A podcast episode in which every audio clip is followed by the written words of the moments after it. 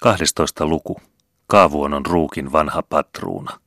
Sankarimme, professori Christoph Heribertus Krusenholz ja Abraham Kellonsoittaja, olivat jättäneet tyyssiansa Lappeaan pappilan ja matkanneet Kaavuonoon. Ja olipa jo ollut aikakin, sillä puolitoista vuotta oli vierähtänyt tuossa hauskassa pappilassa, jossa niin monenmoista oli tapahtunut. Viimeksi juhlalliset ristiäiset. Komeat oli nimet saanut kirkkoherra Larsenin poika, Niels Olav Trygve Klemet Klemetseen, ja korkealle oli professori Krusenholz kasteveden viskannut. Mutta heti ristiäisten jälkeen oli kummien ollut matkustettava. Anders Dry, jyykeän mahtava kauppias, oli lähettänyt heille sanan, että hän tarvitsisi apulaisia tilinpäättäjäisissä, ennen kuin hän lähtisi Arkangeliin keisarin tytärtä noutamaan. Sinne olivat nyt sankarimme matkalla. Mutta sitä ennen he olivat päättäneet poiketa kaavuonoon tervehtimään vanhaa patrunas Koolia. Oh, Olipa siitä aikaa, kun Skolvanhuksella oli ollut herrasvieraita. Nykyajan nuoriso matkusti ohi, vaikka entisaikaan ei olisi tullut kysymykseenkään, että kukaan olisi uskaltanut sivuuttaa kaavuonon ruukkia. Se kuului tapaan, sivistykseen, mutta nykyajan nuoriso ei enää välittänyt tavoista. Yhä useammin jäi Skolvanhus yksin pöytäänsä ja oli pakotettu kutsumaan renkinsä avustajaksi iltamaljansa ääreen. Vanhalla patruunalla oli sellainen ihmeellinen vika, ettei hän saattanut yksin maistaa. Ei, hänellä täytyy olla toveri, välttämättä. Toveri, joka kohotti vaikkapa vain tyhjää lasia ja sanoi skool. Muuten se ei käynyt. Ja Matti Renki sai säännöllisesti melkein joka ilta töiden päätyttyä käydä tätä velvollisuutta täyttämässä. Vanha patruuna Ottokar Tophöi, niin kuin hänen nimensä oikeastaan kuului, oli niitä miehiä, joilla ei elämästään ollut enää muuta jäljellä kuin muistot ja konjakkipullo. Hän oli aikanaan omistanut paljon, mutta menettänyt kaikki.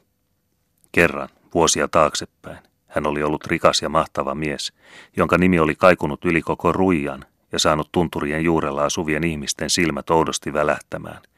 Tophöi, rikkaus, tie rikkauden huipulle.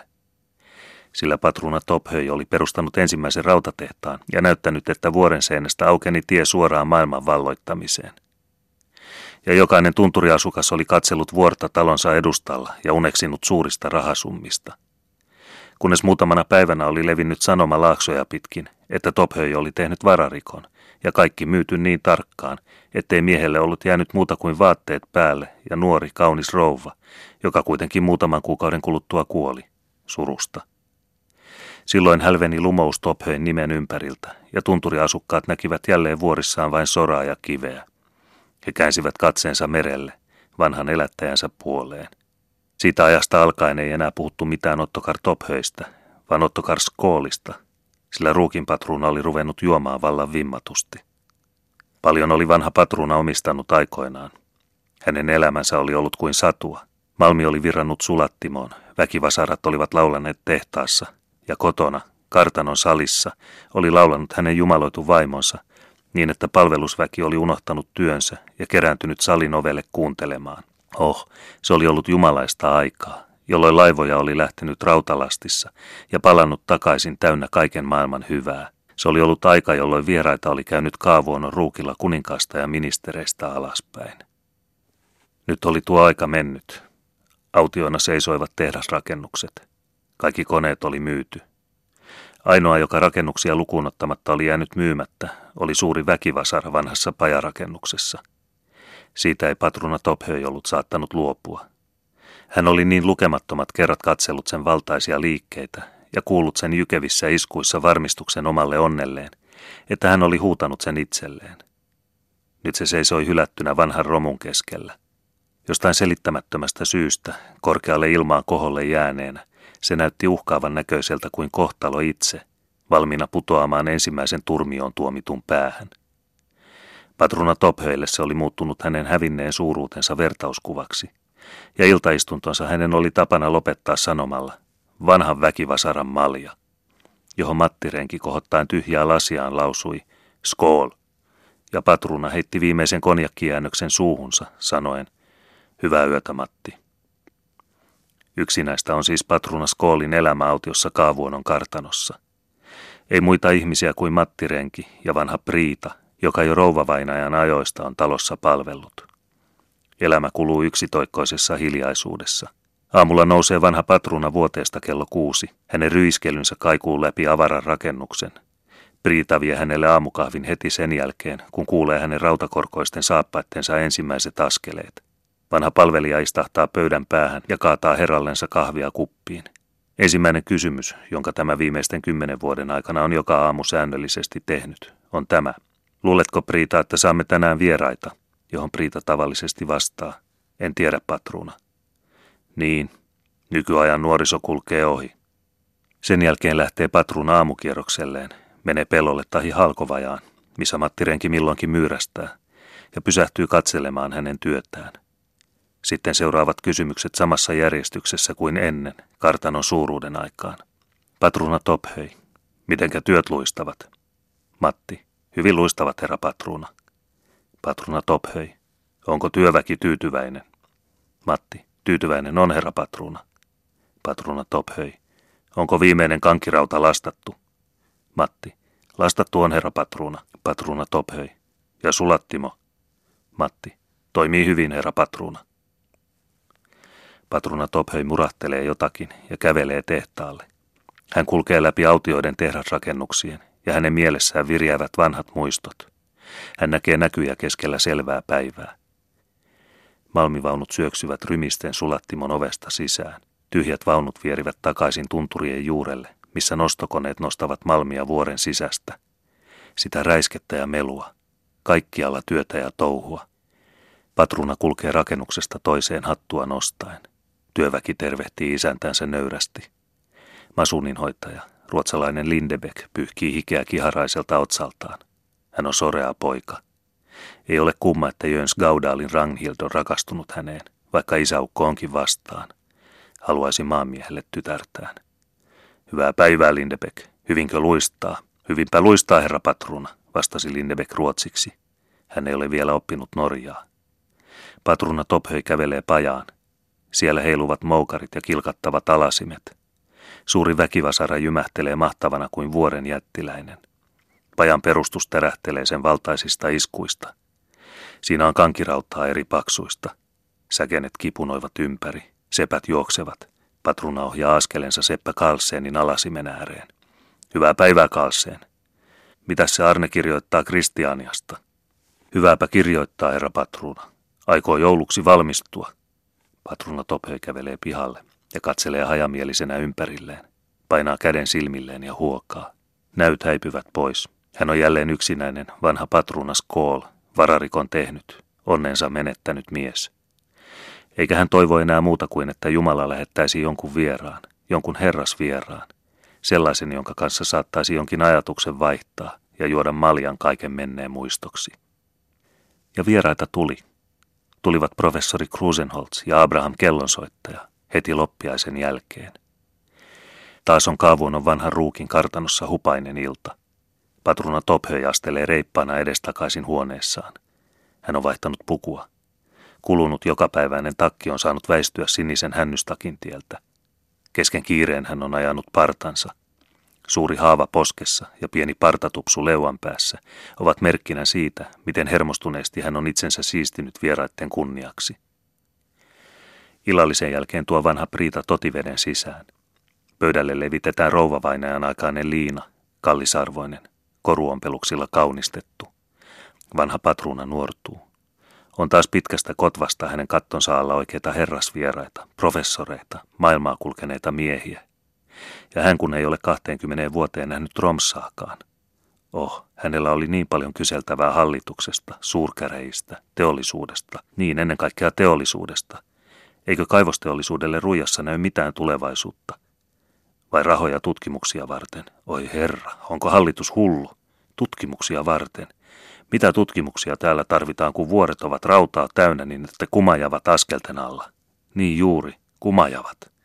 Kapitaalia, pääomaa täällä tarvitaan ja rohkeita päitä. Ei muuta, hyvät herrat, ei muuta. Hänellä, Ottokar Tophöillä, olisi vielä päätä, mutta kapitaalia ei. Patruna Tophö istuutuu pöytään ja tekee todit. Häntä vaivaa vain hänen vanha vikansa. Hän ei saata juoda, jollei pöytätoveri sano skool. Hän esittää vieraittensa tervetuliaismaljan. Tervetuloa kaavuonon ruukille, hyvät herrat. Skol, vastaavat vieraat, ja kiitollisin silmäyksin tyhjentää patruuna Tophöi lasinsa. Vai Lappeasta herrat tulevat, ja kirkkoherra Larsenilla on poika. Onko todellakin poika, vai niin? Vai niin? Kauan hän sitä odottikin. Kävi täälläkin toissa talvena ja puheli pojasta. Aina vain pojasta, jota ei tullut. Puhuimme siitä koko illan, pojasta nimittäin. Hänen ja minun. Minullakin oli poika, mutta kuoli nuorena. Ah, aivan nuorena. Olisin nyt kolmenkymmenen ikäinen. Minä toivoin hänestä tehtaani perillistä, johtajaa, mutta perillinen kuoli, eikä perittävääkään ole enää mitään. Mennyttä. Mennyttä kaikki. Patruna Tophöi vaipuu surullisiin muistoihinsa. Yhtäkkiä hän tarttuu lasiinsa ja laittaa uuden todin. Kohottaen maljansa hän lausuu. Olen iloinen, että veli Larsenilla on poika. Juomme hänen onnekseen. Skol, vastaavat vieraat, ja silmät kosteena maistaa Tophöi maljastaan. Ihmeellinen sana tuo Skol. Siitä on muodostunut jonkinlainen seessam patruna Tophöin yksinäisessä elämässä.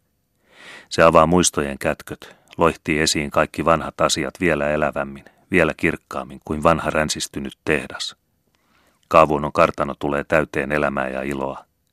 Vanha Priita keittiössä muuttuu nuoreksi. Hän on vain kahden kymmenen ja hänellä on päässä pitsimyssy. Hän puhuu Telemarkin murretta.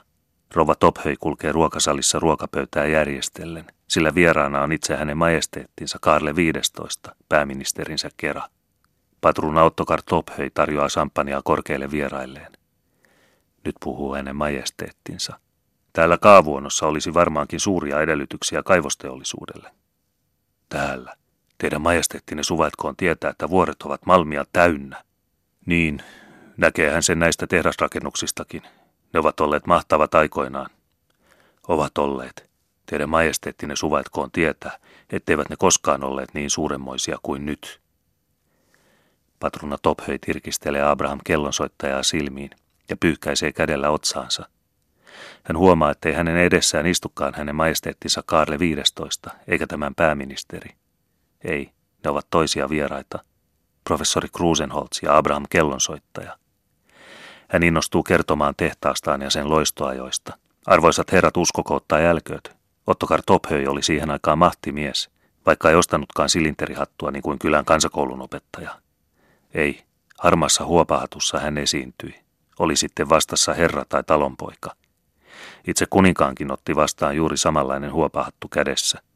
Kitsaudesta hän ei ollut silinteriä ostamatta. Ei, vaan hänellä kun oli aina ollut oma vastenmielisyytensä tuollaista päähinettä kohtaan. Niin, niin, herrojen olisi pitänyt nähdä tehdä sen suuruuden päivinä. Paikkakunnalla soivat vasarat aamusta iltaan. Hei kuinka tehdas helisi ja jyski. Se oli rautamalmi, joka lauloi.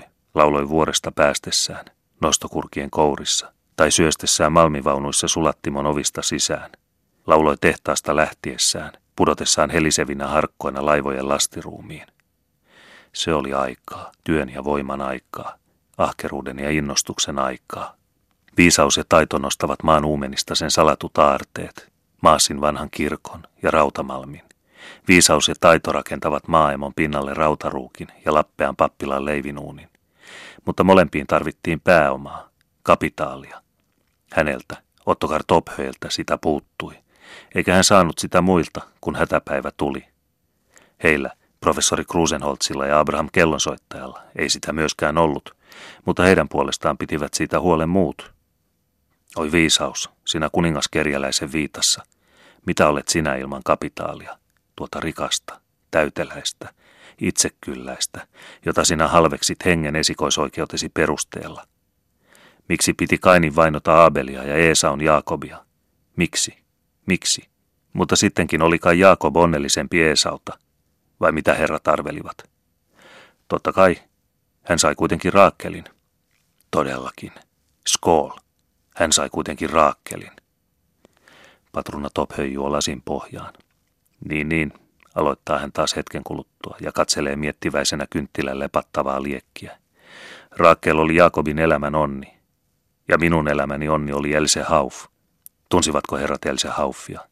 Eivät, eivät tietenkään. Mutta sen minä sanon, ettei jalompaa naista ole maa päällänsä kantanut kuin oli Else Hauf, minun vaimoni. Tietävätkö herrat? Hän lauloi kuin enkeli. Oh, minä kuulen illoin vieläkin hänen laulunsa näissä huoneissa. Ja minä istun sänkyni reunalla ja kuuntelen, mitä Else Hauf, minun vaimoni, laulaa. Toisin vuoroin hän laulaa niin rohkaisevasti, aivan kuin toivoa herättääkseen. Katso, Ottokar, siinä on tehdas edessäsi. Katso, kuinka se väkipyörät viuhuvat ja alasimet soittavat.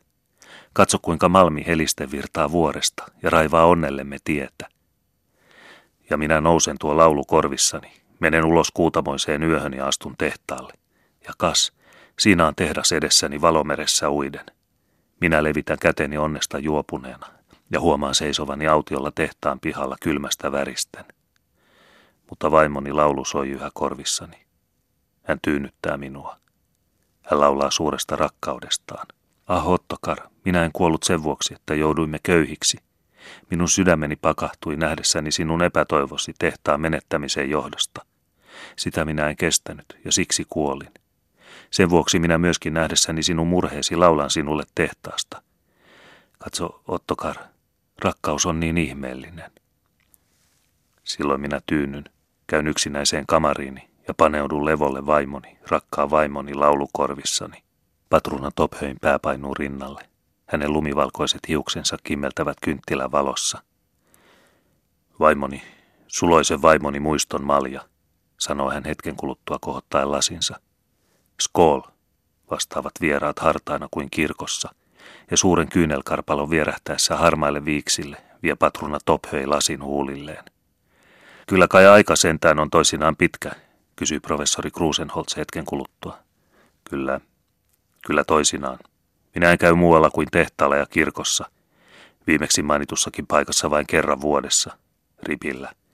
Ja sitten hautuumaalla, missä vaimoni ja pikkupoikani lepäävät. Herrat eivät ole nähneet heidän hautojaan. Minä istutaan joka kevät kukkia niille. Vaimoni oli suuri kukkien ystävä. Hän rakasti kaikkea, mikä oli kaunista. Else, Else raukkani. Ulkona tohahtelee tuuli. Laineiden pärskyntä rantaa vasten kuuluu heikosti huoneeseen. Patruna Tophöi kohottaa kasvonsa. Vai menee Anders Dry naimisiin? No niin, hän on rikas ja mahtava. Tulkoon hän onnelliseksi. Skol. Skol. Mutta sitä minä pelkään, että tällaisina öinä myrsky pudottaa väkivasaran yläasennosta alas. Se on niin merkillisesti jäänyt yläasentoon, ettei sitä ymmärrä kukaan. Niin kauan kuin se siellä on, ei minulla ole halua kuolla. On kuin se kehottaisi minua pitämään kiinni viimeiseen asti. On kuin se sanoisi, vielä hetkinen Tophöi, vielä hetkinen. Sitten kun minä viimeisen kerran putoan, on sinunkin aikasi tullut. Niin, minä uskon, että sitten kun väkivasara on pudonnut alas, on kaikki lopussa. Silloin haluan myös minä kuolla, sillä se on sen viimeinen lyönti, eikä se siitä enää nouse. Väkivasaran malja, hyvät herrat. Skol, tervehtivät vieraat, eikä heiltä jää huomaamatta, että tällä kertaa patruna Tophöi maistaa ensiksi. Se on lopettamisen merkki. Se merkitsee samaa kuin hyvää yötä. Patruna Tophöi nousee vaivalloisesti pöydästä ja opastaa vieraat levolle. Hän on iloinen, niin sydämellisen iloinen, kun on kerrankin taas pitkästä aikaa saanut oikeita herrasvieraita, joille voi sydäntänsä purkaa ja muistojensa kerää auki kehiä. Hyvää yötä, hyvät herrat, ja kiitos, sydämellinen kiitos. Patruna Tophöi sulkee oven ja vetäytyy kamariinsa. Keskiyöllä heräävät professori Krusenholz ja Abraham kellonsoittaja voimakkaaseen jymähdykseen. Koko rakennus vavahtaa, aivan kuin olisi heikko maajäristys kulkenut yli seudun. He eivät väsymykseltään jaksa kiinnittää siihen sen suurempaa huomiota. Mutta kun he aamulla heräävät, saavat he vanhalta Priitalta kuulla, että patruna Tophö on yöllä kuollut vuoteeseensa ja että myrsky on pudottanut vanhan väkivasaran alas. Se oli aiheuttanut yöllisen tärähdyksen, ja siihen oli herännyt koko Kaavuonon kylä.